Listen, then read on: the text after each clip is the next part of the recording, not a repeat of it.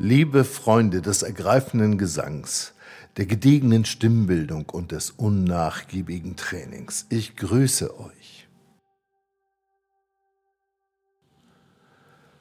Now I found that the world is round, and of course it rains every day.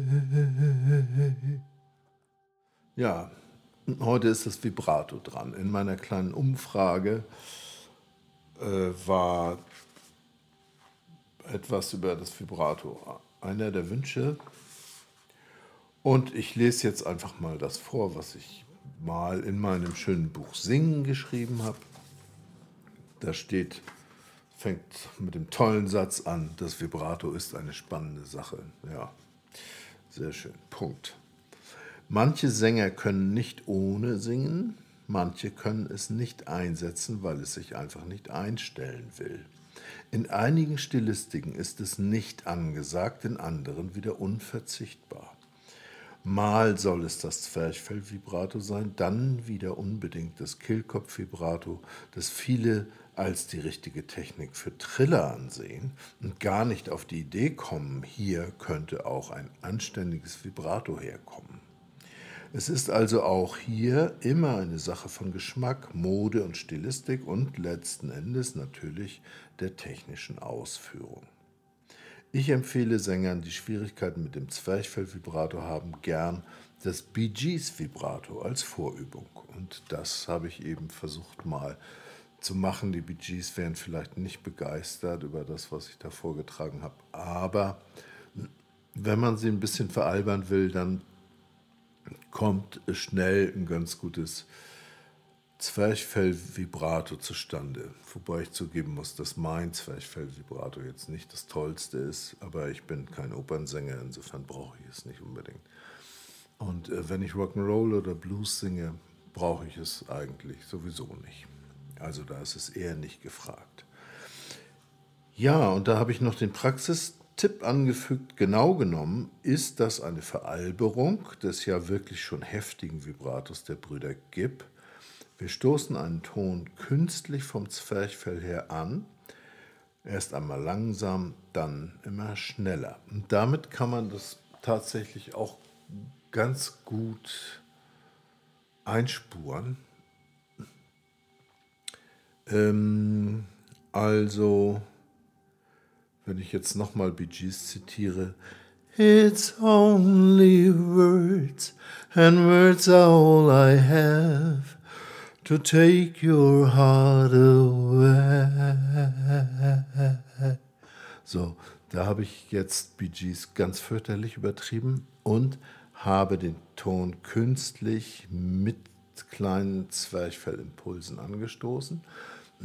Und über sowas kann man das üben. Also seid ruhig mal frech, veralbert die Bee Gees oder von mir aus auch OpernsängerInnen Mm, und schiebt das Zwerchfell-Vibrato mit dem Zwerchfell an, also mit bewussten kleinen Schubsen.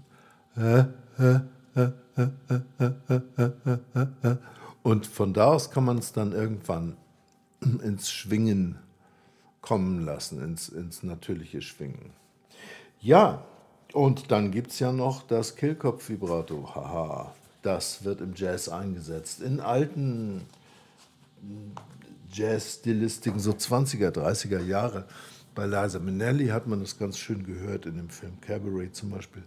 Da singt sie diese alte Stilistik so ein bisschen oder lässt die da aufklingen.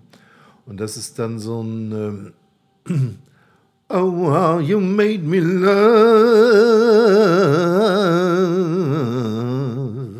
So ein äh, Habe ich jetzt mal einfach drauf losgealbert. Ich lasse also den Kehlkopf ein bisschen zappeln und damit dürft ihr jetzt nicht versuchen, ernsthafte Klassiksänger äh, zu beeindrucken, weil die würden nur den Kopf schütteln. In der Klassik und besonders auch äh, im, im Barock gibt es den Triller. Den kann ich euch jetzt nicht vormachen, weil den habe ich ehrlich nie geübt. Man kann den aber einüben, indem man einfach einen Tonwechsel übt, durchaus sehr langsam und den schneller werden lässt. Darüber kriegt man ganz gut Triller hin. habe ich mit Schülern ausprobiert, geht. Ähm, ja, und Triller das ist wirklich eine heiße Kunst. Triller gut machen ist schon eine anspruchsvolle Sache. Aber so ein Kehlkopf-Vibrato, also Kehlkopf einfach schlackern lassen, äh, was bei älteren Stimmen manchmal aus Versehen sozusagen passiert, das geht und das ist also in gewissen Formen von Jazzgesang durchaus angesagt.